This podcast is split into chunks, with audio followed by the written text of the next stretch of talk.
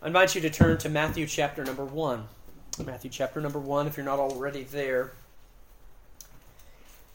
Before we re enter our series in 1 Corinthians, which we will do, I couldn't help but spend a Lord's Day having concluded our study in the book of Ruth, our brief study in the book of Ruth, spending a Lord's Day considering the great and ultimate aim of that narrative.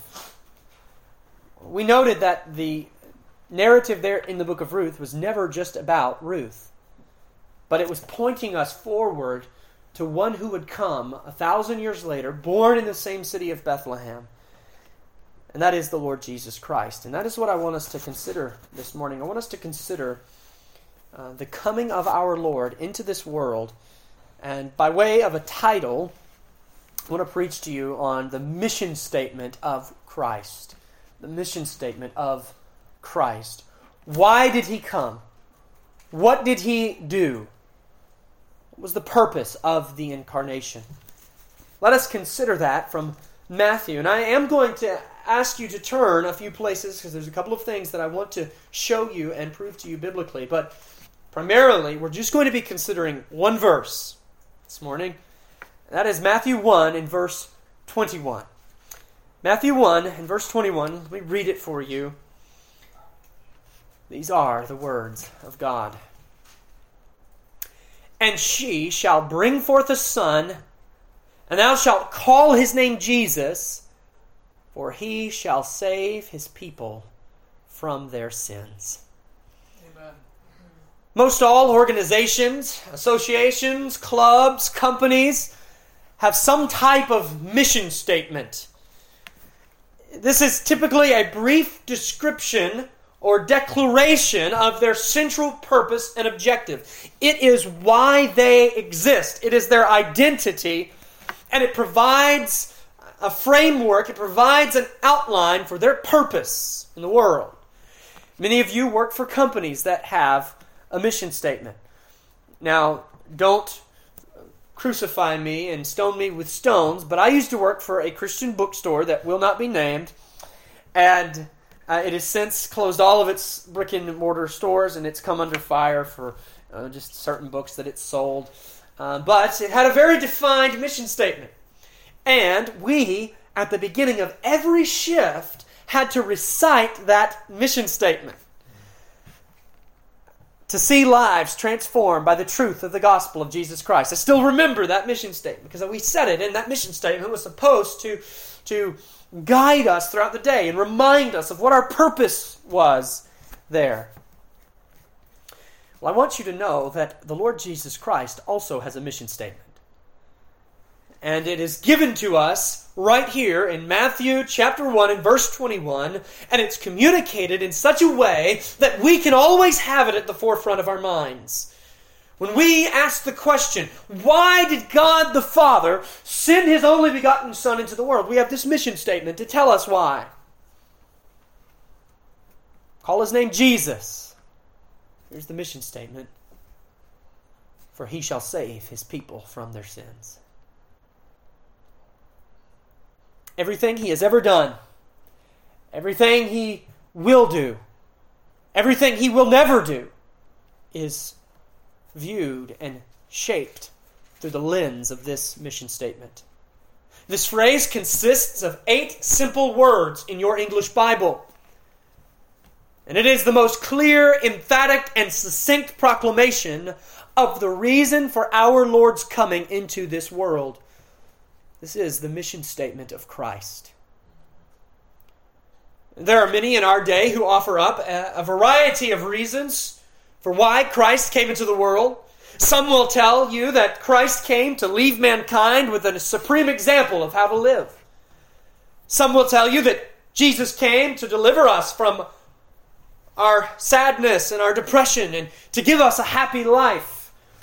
Some will tell you that Jesus came to give moral teachings on how to be good people. Some will say that Jesus came to model equality and social justice. But all of these ideas and all of these suppositions that men have suggested, they're products of a view of our Lord that denies his own plain statement about why he came to this world. We don't have to wonder why did Jesus Christ come into the world? We know why he came into the world. He tells us he came into the world to save his people from their sins. Amen. It may sound really cute and really sweet to say that Jesus came to teach us all how to be nice and love one another, but brothers and sisters, we had a far greater problem than just being mean to one another.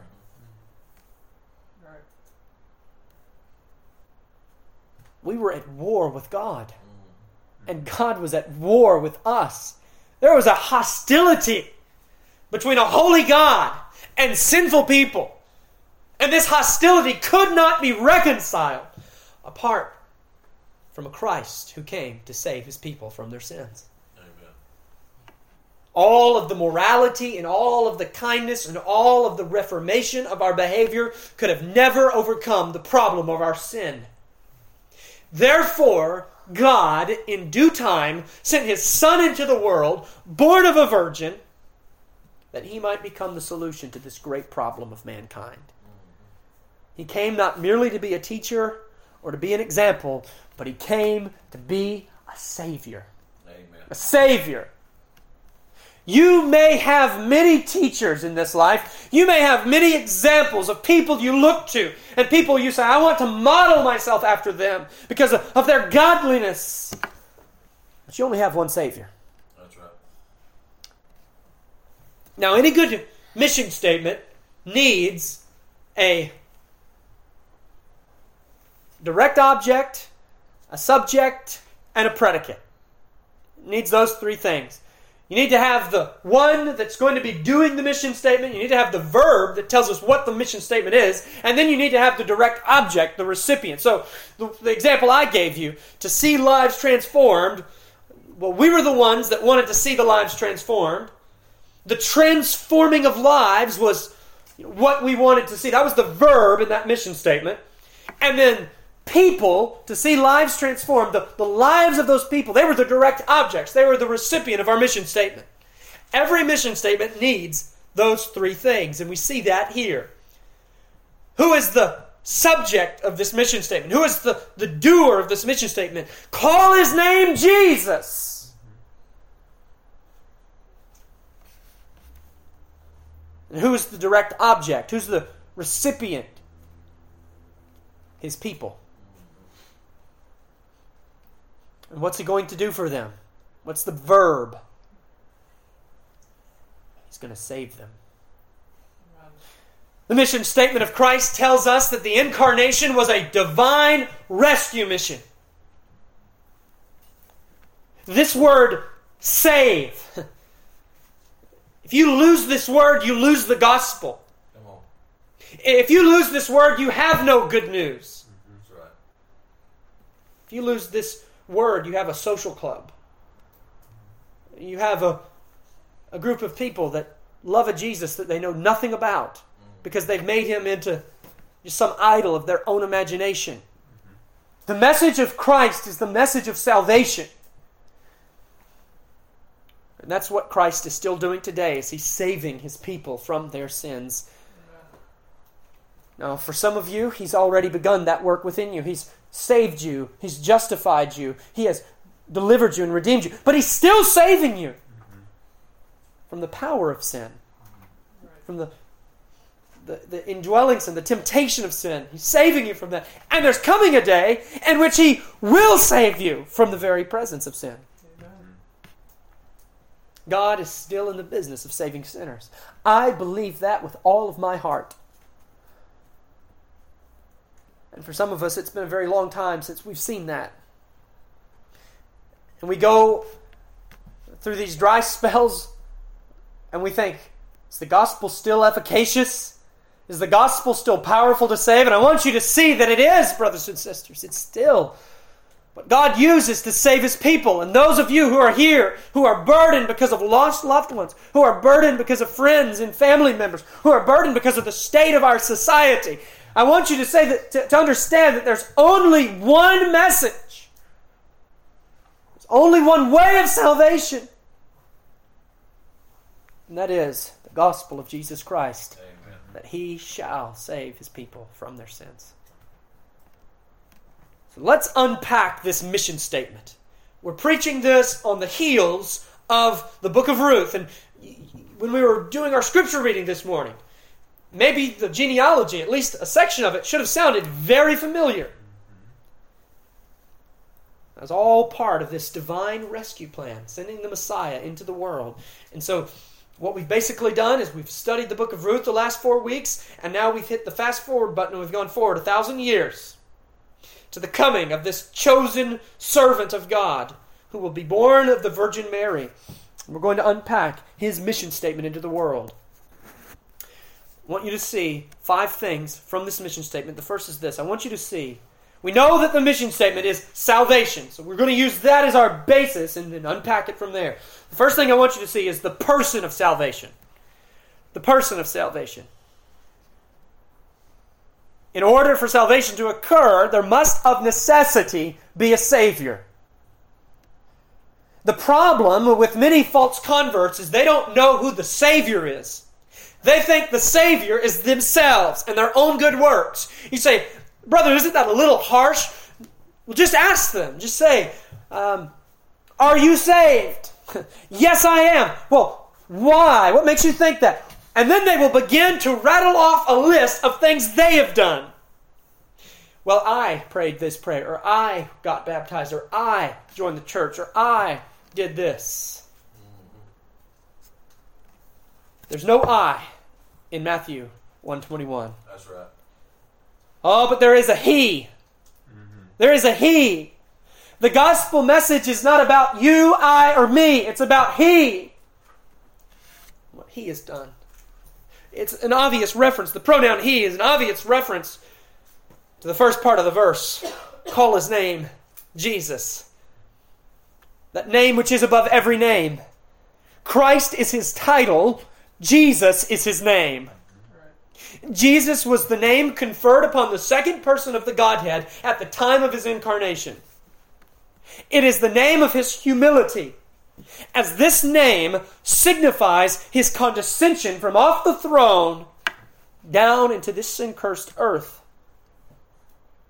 Because God, we could not go to where God is, because we could not take the first step in reconciling ourselves to him. God sent Jesus. Call his name Jesus. Jesus is the name of his condescension. But this name, this blessed name, teaches us that salvation is not just something he does, salvation is who he is. The name Jesus means Jehovah is our salvation, God is our salvation. Therefore, he's not only the performer of salvation, he's the very person of salvation. Salvation is not in a system of works that you perform, salvation is in a person. Right.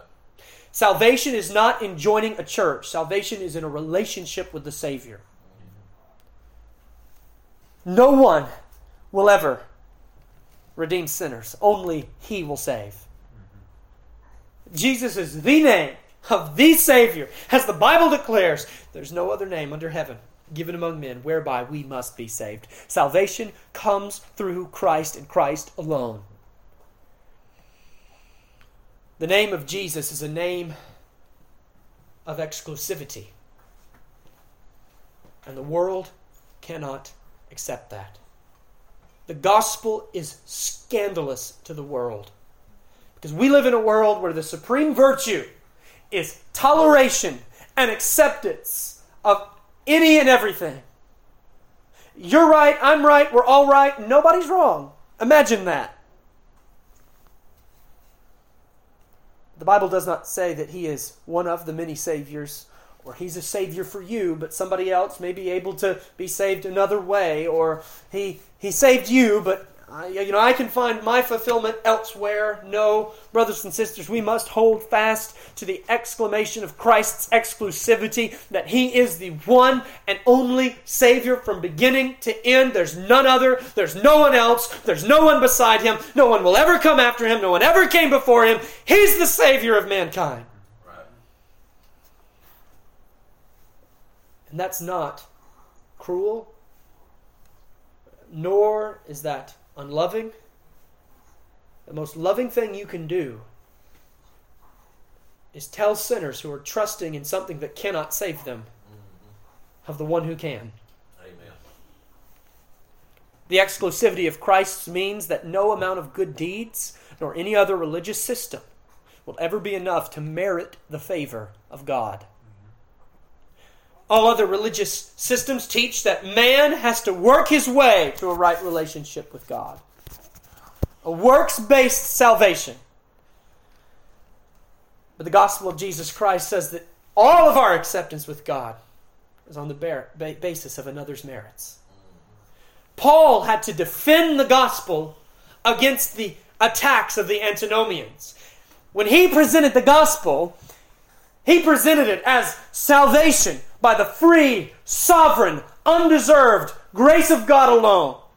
And that caused sinners to ask, well, what are you saying, Paul? Are you saying we can go on in sin because our salvation is not dependent on our works? And obviously, we know the answer there was God forbid. But I want to say this to you.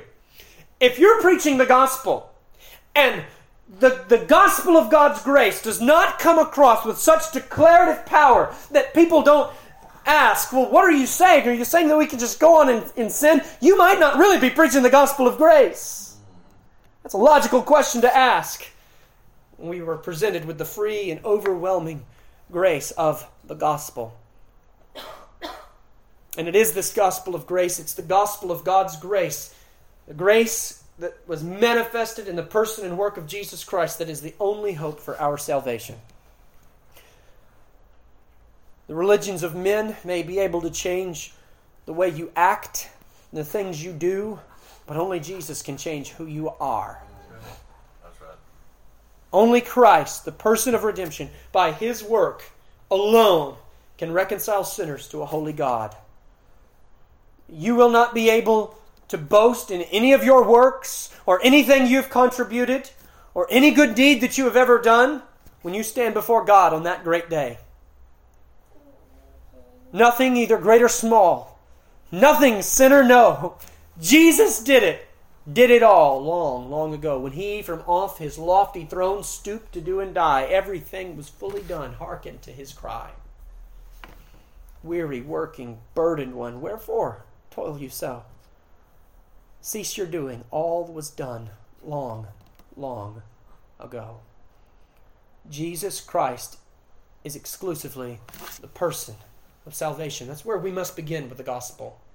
We must begin by proclaiming him. Before we can even begin to understand how he accomplished what he did, we must drop anchor on the fact, the biblical fact, that he is alone the Savior of sinners.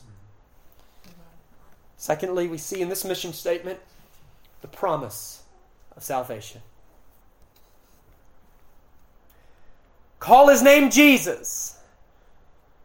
And I want you to notice what the Bible doesn't say. It doesn't say, for he shall try to save his people. Call his name Jesus, for he will give it his best shot. Call his name Jesus, for he will begin the work of salvation and he'll get you off to a good start, and then it's up to you to finish the job. Call his name Jesus, for he shall Amen. save his people from their sins. Amen. This is the language of divine certainty. This shall is the promise of God that all he has purposed to do will be fully accomplished. Salvation was not given to us as a proposition, it was given to us as a promise. Amen.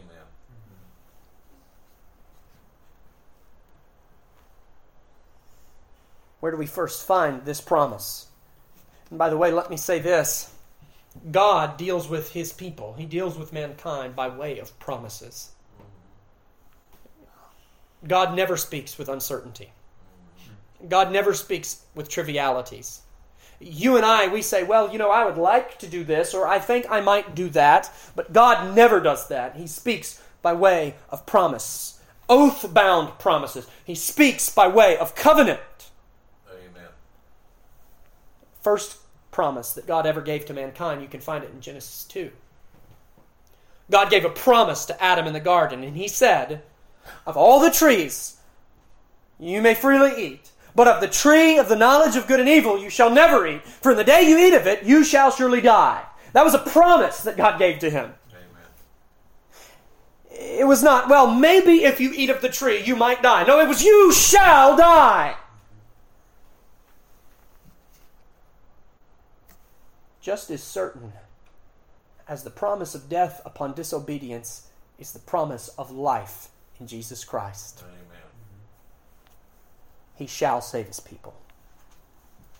That promise was first given to us immediately after the failure of man to live by the first promise. Immediately after Adam fell in the garden and partook of the fruit, and God was faithful to fulfill his promise, Adam died spiritually. Immediately, he died, and physically, he began to die. And death passed upon all men. You died, and you are dying right now. But what did God do in His grace? In His grace. It had to have been His grace. Because what did Adam deserve in the moment he ate of the tree? But in God's grace, oh, in God's grace, God said, I'll make a second promise. Here's my second promise I'm going to preserve the seed of the woman. And through the seed of the woman will come a second Adam who will fulfill and uphold the promise that the first Adam broke. He will crush the head of the serpent. He will save his people from their sins. Amen. And this promise given in Genesis 3 and verse 15 weaves all throughout the Bible like a scarlet thread. It flows right through the book of Ruth. Mm-hmm. It's that promise that, that, that dictates the narrative of the book of Ruth, and it flows all the way through King David and through King Solomon and down through the kingdoms of Israel and into the captivities, and it flows and it keeps going through the 400 years of darkness. God didn't forget his promise. It's, it's, in, it's in type, it's in, it's in shadow. Here's one of the mysteries to this promise How can a woman have a seed? You ever heard of a woman having a seed? I know we live in a pretty messed up generation, but even the perverts of our day haven't figured out how a woman can have a seed. That's right. Only way a woman can have a seed is if she's conceived without the agent of a man. Amen. There's only one woman I know of that ever managed to accomplish that. It's the Virgin Mary, who had a seed, not of human lineage, but of the Holy Ghost. She conceived and she bore a son in the fulfillment of God's promise that he would send forth Jesus and he would save his people from their sins. The covenant, the first covenant, the first promise given to Adam was established upon the principle of if man. But this second promise is established on the basis of he shall. He shall. What a better promise. What a better covenant. The promise of salvation is sure in the purpose of Jesus Christ. And I contend to you this morning that the death of Christ was not an attempt, it was an accomplishment. Some will say that Jesus has died and now the rest is up to you. But if the rest is up to you, he didn't accomplish anything. Some people will say, well, he made your salvation possible, dependent upon what you can do. But if your salvation is in any way dependent upon what you can do, he didn't accomplish anything. Right. If that were the case, we need to change the words in our hymnal to Jesus paid some of it. Mm-hmm. Yet we sing, Jesus paid it all. Amen. Jesus paid it all. He shall save his people from their sins. This shall means that the Lamb of God would soon take away the sin of the world. This shall means that the sheep would hear the voice of their shepherd and they would follow him. This shall means that the suffering servant would soon see of the travail of his soul and he would be satisfied. This shall ensures that all that Christ came to do, he would definitely accomplish with unrivaled perfection. That brings us to point number three. We see also in Matthew 121 the partakers of salvation. The partakers of salvation. If Christ accomplished something, then he must have had an assignment to borrow from the late Elder DJ Ward. He must have had a particular, spelled out, defined plan that he was to follow. He couldn't have just come into the world and haphazardly went about his life hoping that maybe he would get to this fulfillment of saving his people from their sins. No, but it had to be something that was spelled out in the wisdom and the providence of God that he came to perform. We see this specificity in the partakers of salvation. The Bible tells us in Matthew 121, for he shall save his people from their sins. The promise of salvation was not made to a hypothetical group. The promise of salvation was not made to no one, but it was made to his people. When Jesus executed the work of redemption, he did so on behalf of a particular people that are referred to as his. His, who are called by his name, who find their identity in him, his people. It was a definite atonement, meaning that he definitely accomplished it, and it was a particular atonement, meaning that it was on behalf of a particular group. He saves his people. Those are the people he saves. All who are Christ's will surely be saved, and all who are not Christ's will not be saved. Salvation is exclusively in Christ, and the promise of redemption is exclusively His. And the first thing I want you to see from that is that there is no hope for you outside of Christ. If you are not one of His, you are not a partaker of His promises, of His salvation, of His blessings, of His fellowship, of His love. Well, this opens up a very important question for us. We see that there are two categories of people. And everyone who has ever lived and ever will live falls into one of these two categories. Everyone here today falls in one of these two categories. Either you are a part of the group referred to as his people, or you're not. Now we need to be very careful in answering the question Who are his people? How did they become his people? And when did they become his people? For whom has Jesus come to die and ransom from the slave market of sin? Who is to benefit from the Father's gracious gift of his only begotten Son? Certainly, all men without exception belong to Christ by virtue of his exaltation. But all men without exception are not the benefits of his death. Otherwise, all would be saved. So, who are his people? When did they become his people? And how did they become his people? There are three ways to answer this question. And in all three of these answers, there is truth, but not the whole truth. In order to get the whole truth, you have to affirm all three answers. Number one, it is true to say that Christ's people become his in the moment that they exercise faith and repentance. Because all of us were born children of wrath, even as others. And you cannot claim to be one of Christ, you cannot claim to belong to Him unless there has come a day in your life in which you have bowed the knee to His Lordship and received Him as your Savior. If you are living in rebellion to Him, you have no claim upon Him. No, we are not all children of God. If we were all children of God, there'd be no point in preaching the gospel. No, we don't all belong to Jesus. So it is true. I don't want to undermine that truth. It's vitally true. It's indispensably true. Because we can go too far in the other direction and kind of downplay the importance of conversion. Amen.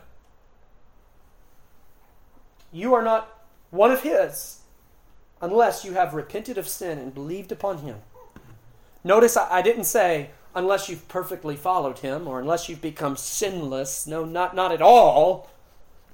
Unless you've realized your state without Him and have received Him. If you cannot say, He is mine and I am His and He has died for me, then you have no assurance of saying that you belong to Him. I don't care if you're a member of a church. I don't care if you've been baptized. I don't care if you read your Bible every morning. It's worthless, worthless rags if you don't have that relationship with Him. But that unfolds another question for us. If man is by nature a child of wrath, even as others, how can he break the bondage of his sin? How can he ever come to repent and believe? So, secondly, we must understand that Christ's people became his when he died for them. When he died for them. That's when Christ's people became his. That's when he actually purchased it. It's when he purchased his people on the cross with his own blood. He went to the cross and he took upon him the sins of his people and he paid their sin debt in full. He represented them before God. He became their substitute and he acquired them. The Bible calls us his peculiar possession. When did he possess us? When do you possess the things that the things that you buy? You might drive down the road and you might see that brand new F 150 and you might dream about it being yours, but it's not yours until you go to the dealership and hand them a check. And it's not yours, by the way, if you're still making payments on it. It's the bank's. Well, Jesus didn't come to make a down payment. Jesus came to earth with cash in hand, and he went to the cross and he paid it in full. Amen. You can dream about that truck, but until you go, cash in hand, down to the cent, and you pay it all in full, and you count out that money, it's not yours.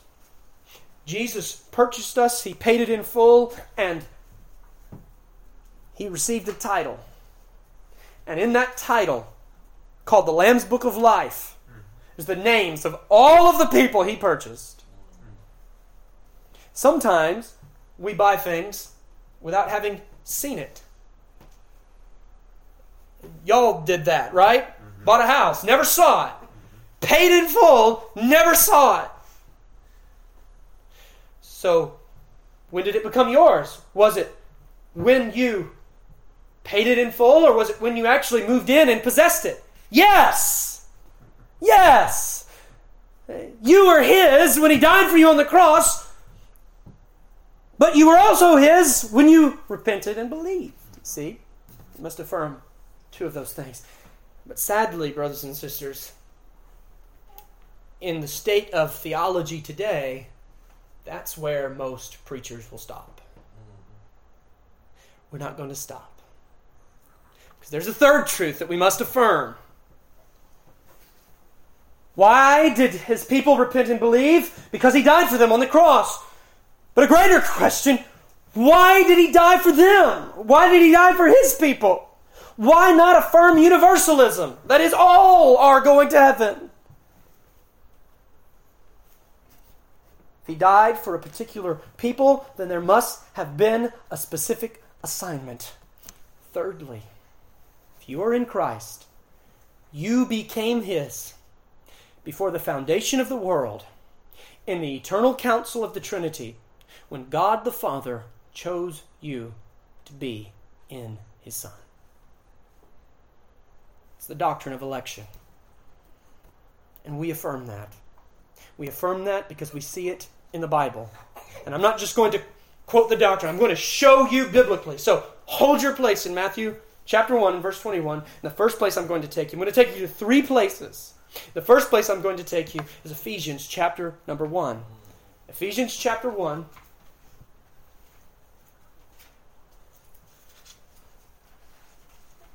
I want you to begin reading in the very first verse with me. Ephesians 1 and verse 1. Notice what the Bible says.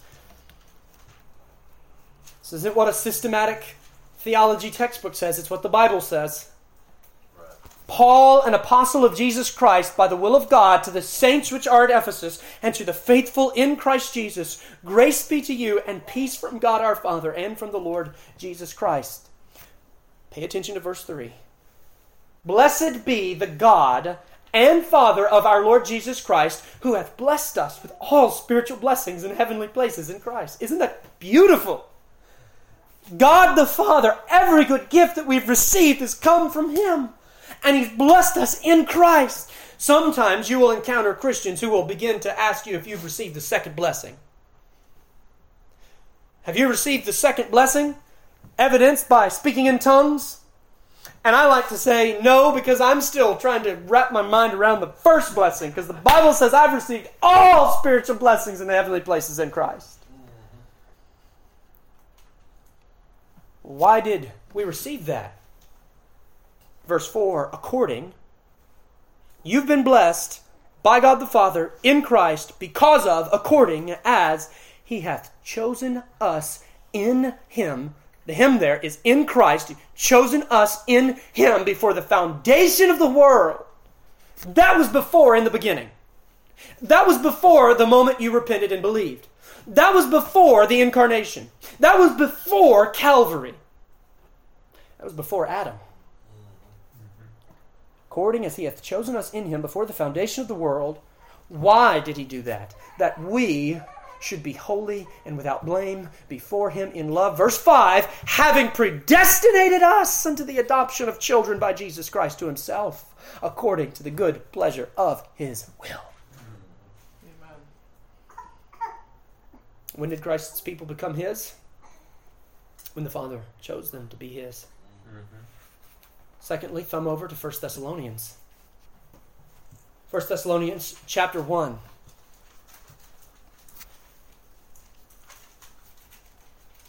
First Thessalonians chapter 1. Look at verse 3. Paul says to the Thessalonian church, remembering without ceasing your work of faith and labor of love and patience and hope in the Lord Jesus Christ in the sight of God and our Father. Paul was commending this church. Why did they live this way? Why did they exude these good works? Verse 4 Knowing, brethren, beloved, your election of God. For our gospel came not unto you in word only, but also in power and in the Holy Ghost, and in much assurance, as ye know what manner of men we were among you for your sake. The gospel came. The gospel came in power to the Thessalonians, and that was the evidence of their election of God. So I want you to understand our prerogative is preaching the gospel to any and all and every creature. Election is God's business. Mm-hmm. Election is what He does. How do you know that? How can He say, knowing, brethren, beloved, your election, only because their gospel came to them in power? Because some will will argue that if you begin to affirm the doctrine of election, then you're not going to preach the gospel. Oh, that's very true if the elect had a big E stamped on their forehead. If they did, I wouldn't waste any time. But they don't. And so Spurgeon says if that were the case, he'd quit being a preacher and become a coattail lifter. You just look on their backs. Are they wearing a shirt that identifies them? No. How are the elect identified? Because the gospel comes to them in power. Well, I had a professor that used to say that when we get to heaven, we will see the gate, and on the front of the gate it will say, Whosoever will, let him come. And then when we walk through the gate, we'll see on the back of it, chosen before the foundation of the world.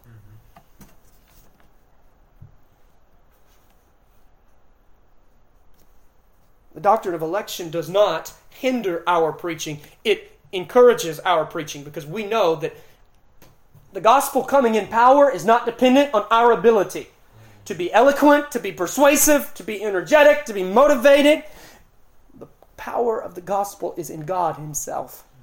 He is the one that empowers the gospel. He is the one that saves His people from their sins. And when we evangelize, we're fishing in a stocked pond. There are sinners for whom Christ has died. They belong to Him, but He's not possessed them yet. And we go out and we preach the gospel, and the Bible says in John 10, His sheep hear His voice and they follow Him. Lastly, I want you to see 1 Peter. 1 Peter, chapter 1. You noticed an interesting an interesting theme here in these passages? Ch- chapter 1, in the beginning of the epistle. See, the doctrine of election, some men believe it, but they will say, well, that's just some theological doctrine that we should log off and, uh, and hold off on preaching and that's just something we reserve for the seminary classrooms. That's not the way Paul viewed the doctrine of election. He included it in the opening statements of many of his epistles. And Peter here includes it in the opening statement of his epistle. Amen. 1 Peter 1, verse 1 Peter, an apostle of Jesus Christ, to the strangers scattered throughout Pontus, Galatia, Cappadocia, Asia, and Bithynia, elect according to the foreknowledge of God the Father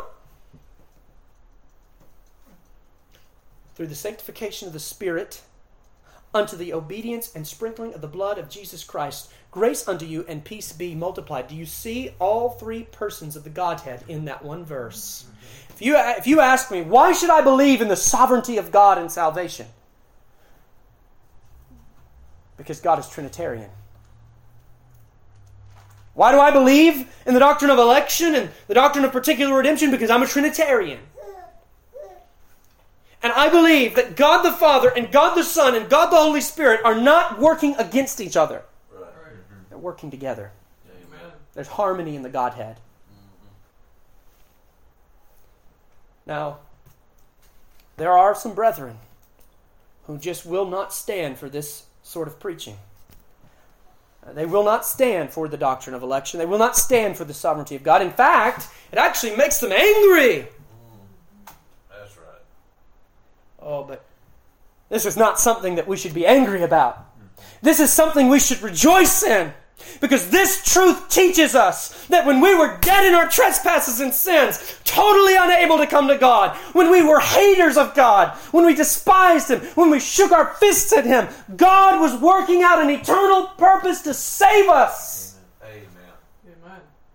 Before we were ever alive, before we'd ever committed our first sin, we already had a Savior. Before you were ever born, God was already purposed to send the Lord Jesus Christ into the world, for he shall save his people from their sins. And we were his people before the foundation of the world. We were his people when he died for us on the cross, and we were his people when by the Spirit, God the Father chose, God the Son redeemed, God the Spirit grants us the gifts of faith and repentance. All three of those truths are co equal and co necessary we neglect one of them, we become an Arminian. We be- neglect another one, we become a hyper Calvinist. We, we fall into one of the ditches on both sides. We affirm all three of them. Far be it to ever think that because of the doctrine of election, you don't need to repent and believe. No, because of the doctrine of election, you must repent and believe. If you're here today concerned about the state of your soul, let me simply say to you that you don't need to worry about what God has done and the eternal counsels of His will. You need to worry about am I repenting of sin and believing upon Christ? Amen. That's what the Bible says to do. Commands all men to do that. Mm-hmm. But just know that if you have repented and if you have believed, it's not because you just make better decisions than other people, or you weren't as bad as other sinners, or you, you were smarter and you figured it out, or you just so happened to come to church and hear the gospel. No, it's because God was at work in His providence to bring you to where you are and save you.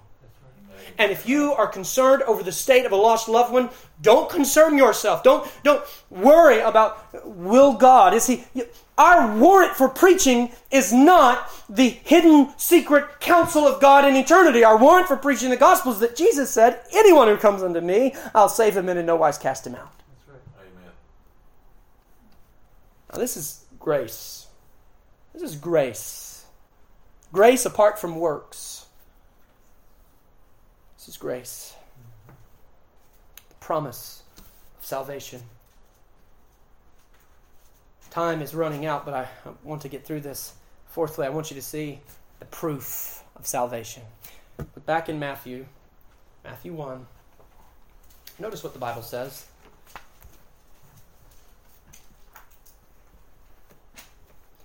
Call his name Jesus, for he shall save his people from their sins. From their sins. So many will claim to be saved, so many will claim to be believers in the Lord Jesus Christ, but I want you to understand that there's a proof that comes with that. It's hard to believe that someone is really saved when there's no proof. Mm-hmm. You claim to be saved. Saved from what? Eh, you, you don't live any differently. You don't love the things you used to hate and hate the things you used to love. You have no new desires. You look just as worldly as you always have. There's no evidence that you've ever experienced salvation. Jesus saves his people from their sins. Saved from what? Saved from sins. What a blessed thought. He didn't just save me from some of my sins and leave me to deal with the others. He saved me from every single one of them. And we can say, My sin, oh, the bliss of this glorious thought. My sin, not in part, but the whole, is nailed to the cross, and I bear it no more. He has taken away our sins as far as the east is from the west. He has purposed, He has pledged, He has promised that He will remember them no more. From the penalty on Calvary's cross, from the power of sin through continual sanctification, and from the very presence of sin in your glorification. You are saved from sins of omission. That's that's when you don't do something you should have done, and you're saved from sins of commission. That's when you do do something that you shouldn't have. You are saved from past sins. You are saved from future sins. You are saved from the sins that you have not yet committed. You are saved from the sins you can't remember. You're saved from the sins you committed as an unbeliever. You're saved from the sins you committed as a believer. You're saved from the sins you committed last night. You're saved from sins of the mind. You're saved from sins done in deed. You're saved from the guilt of original sin that you inherited from Adam. You're saved from individual acts of sin that you commit personally. You're saved from the sin of unbelief.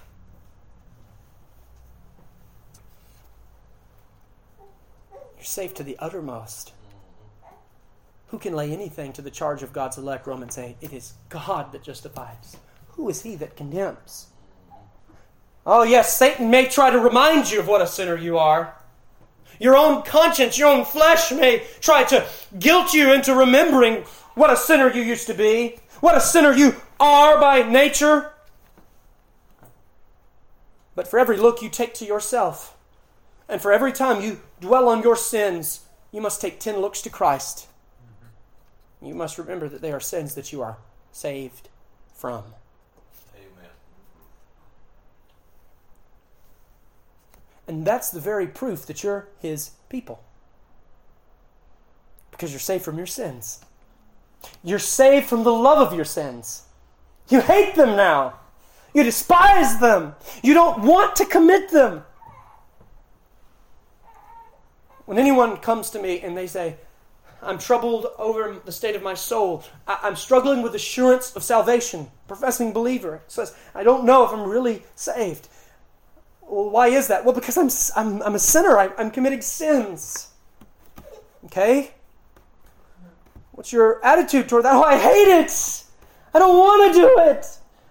I'm fighting against it. I just I just can't get the victory in every area, but I hate it.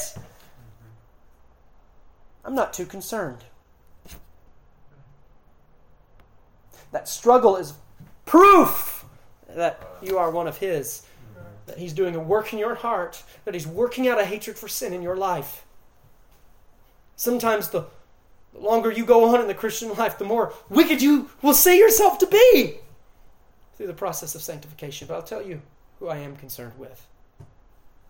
I'm concerned of the one that claims the name of Christ but goes on living in sin. And when they are confronted with their sins, they say, ah, well, everybody sins. Well, I mean, Christians aren't perfect. Well, it's just a little sin. Everybody does it.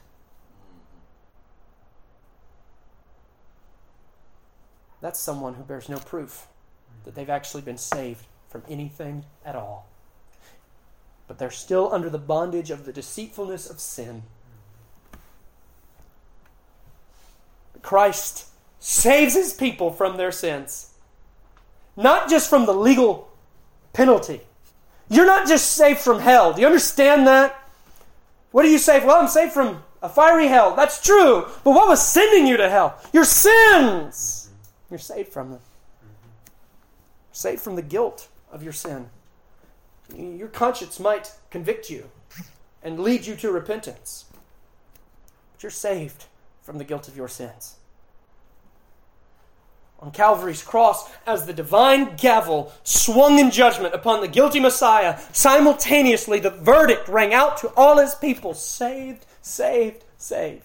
Amen. You want assurance of your salvation? Quit looking at your good works. Because if you start to, to think, well, now that I'm a Christian, my life should be different, right? Yes, it, it should. Oh, so if I look at my life, I can see a change and I can see evidences of my salvation. Well, you might be able to do that, and you should be able to do that, but not perfectly.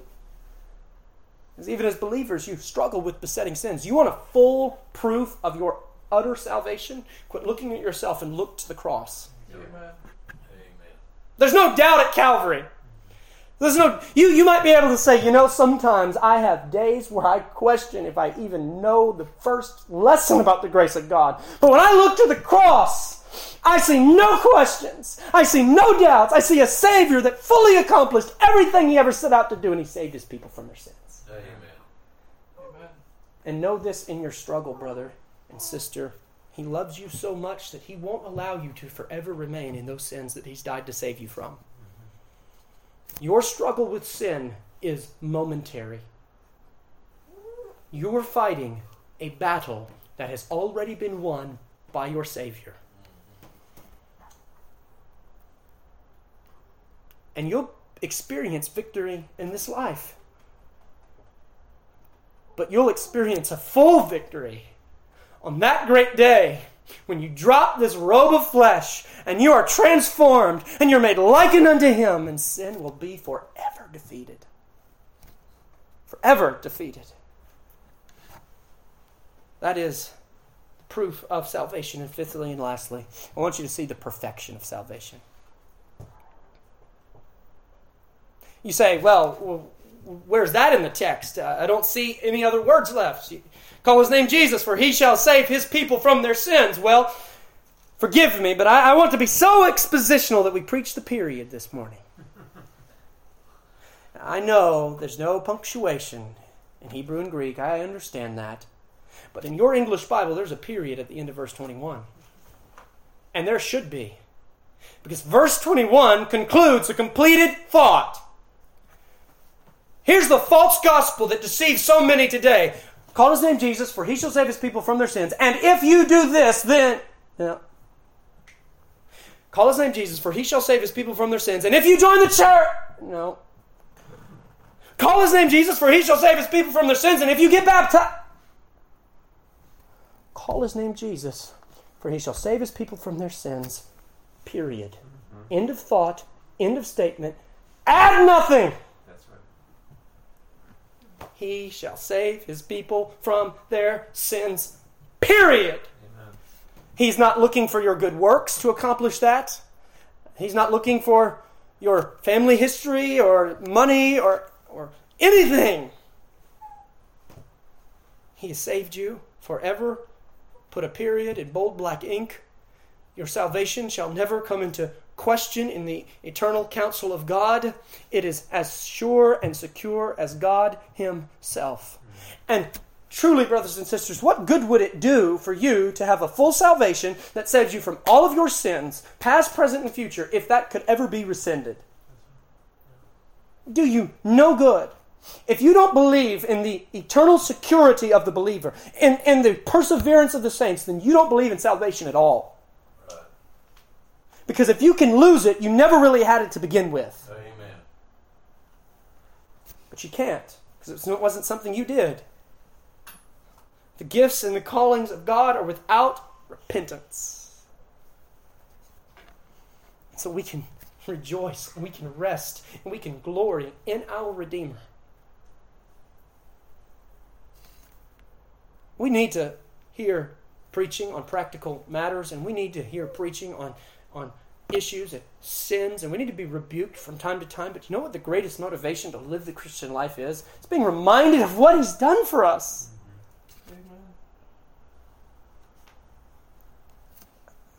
Oh, you better be careful preaching the forgiveness of sins, because if you do that, you're you know you might get the idea that your sins aren't really that bad, and you don't. Paul answers that in Romans six three. God forbid.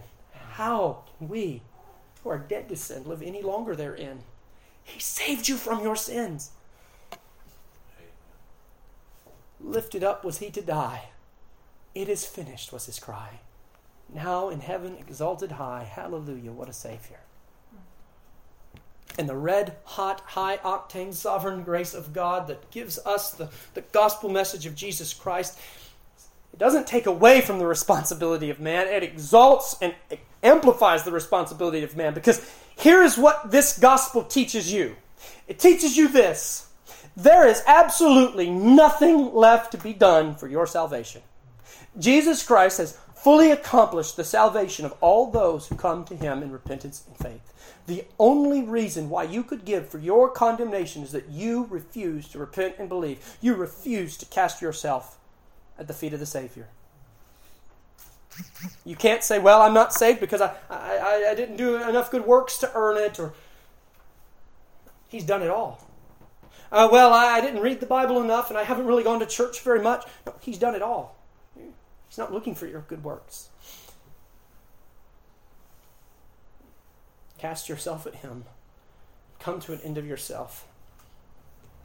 And let me tell you about a Savior that came.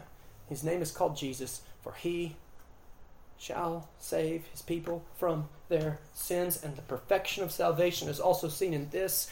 As we look at this mission statement of Christ, see, here's the, here's the difference between Christ's mission statement and all other mission statements. The mission statement of, of a company, of a secular business, it exists because the company's not actually accomplished that. You understand what I'm saying? Why do we say the mission statement? Because it's what we're trying to do, it's what we want to accomplish, and we exist because we haven't yet accomplished it. Christ has accomplished his mission statement. Mm-hmm. He has saved his people from their sins. It's a full atonement. Full atonement, full salvation. Nothing for you to add, nothing for you to provide.